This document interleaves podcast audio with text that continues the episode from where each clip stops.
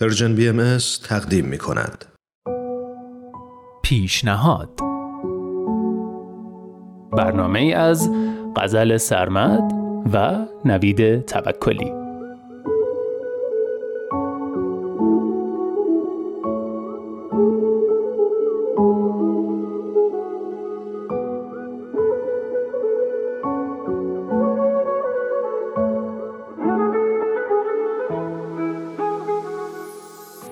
سلام من نوید توکلیم و امروز یه پیشنهاد رفتنی براتون دارم.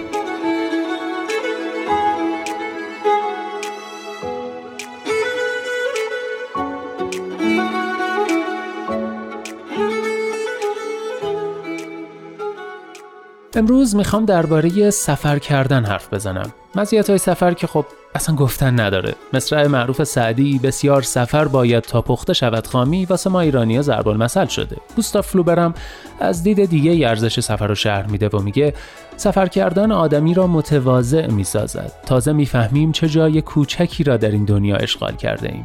پس هممون قبول داریم که سفر خیلی خوبه. حالا هوامون رو عوض می‌کنه از روزمرگی دورمون می‌کنه و چیزای جدید یاد می‌گیریم. اما پیشنهاد امروز من درباره اینه که چطوری سفر کنیم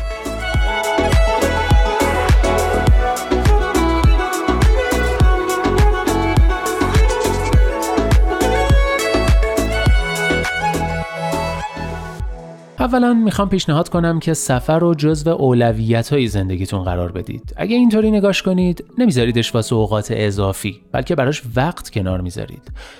نمیذاریدش برای وقتی که پول اضافه توی دست و بالتون باشه بلکه براش ردیف بودجه در نظر می‌گیرید.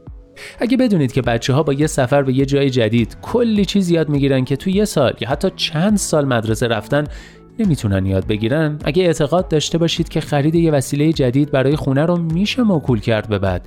ولی سفر رو نه چون ممکنه بعدا انرژی و جوونی و ذوق و شوق سفر رو نداشته باشید. به نظرم حتما وقت و پولش رو جور می‌کنید.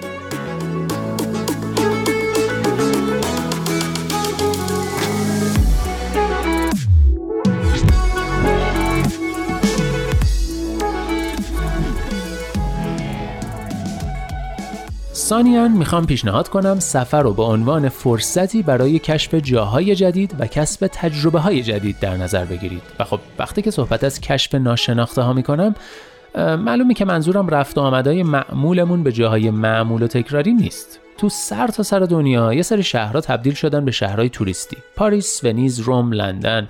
یا تو ایران شهرهایی مثل اصفهان، شیراز، تبریز، کیش.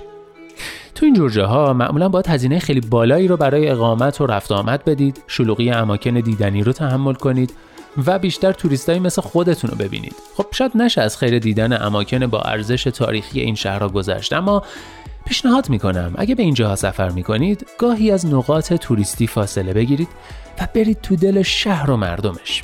به جای غذا خوردن تو معروف ترین رستوران های شهر برید یه رستوران محلی پیدا کنید. غذاهای محلی اون شهر رو امتحان کنید. با مردم حرف بزنید.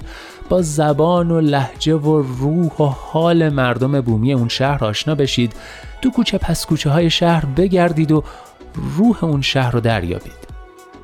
مثلا یادم خیلی سال پیش بعد از یه سفر یه هفته‌ای به گرجستان تو راه برگشت از همگروهیام نظرشون رو در مورد خینکالی که معروف ترین غذای گرجستان پرسیدم. و حتما میزان تعجبم حدس می‌زنید. وقتی فهمیدم که تمام این مدت اونا فقط تو رستورانای ایرانی کباب خوردن یا تو فسفودی های زنجیره‌ای همبرگر و پیتزا. در حالی که من و دوستم با مردم اونجا حرف زده بودیم.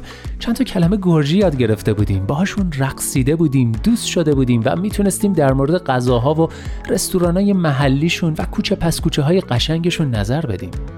به نظر شما کدوممون واقعا به گرجستان سفر کرده بودیم؟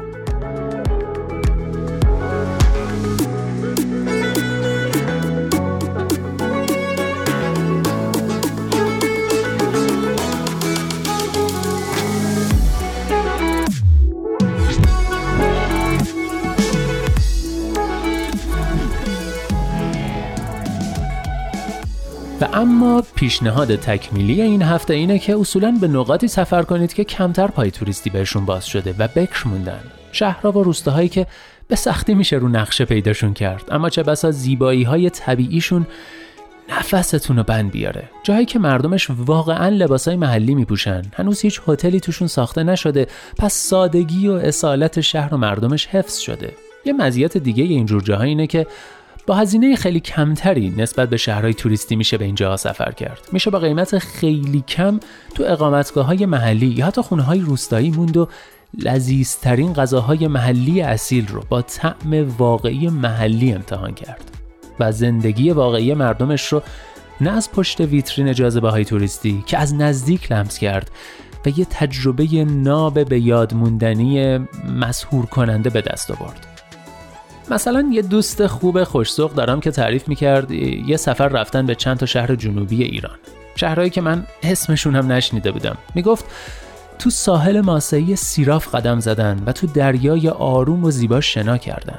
ساحل صخره‌ای نایبند رو سیاحت کردن.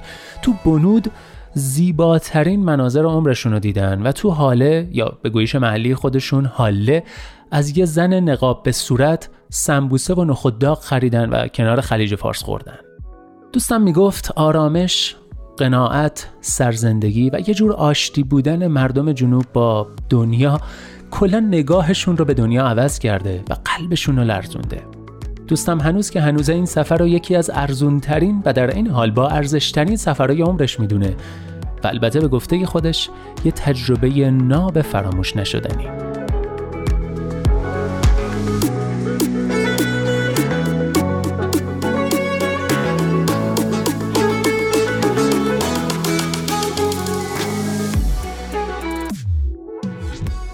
خلاصه که پیشنهاد می‌کنم یکم از جاهایی که رنگ و برق زیادی پر رنگ برای جلب توریست بهشون زده شده فاصله بگیرید و دنیا رو با تمام عشقش با رنگ و شکل و طعم و بوی طبیعیش در آغوش بکشید.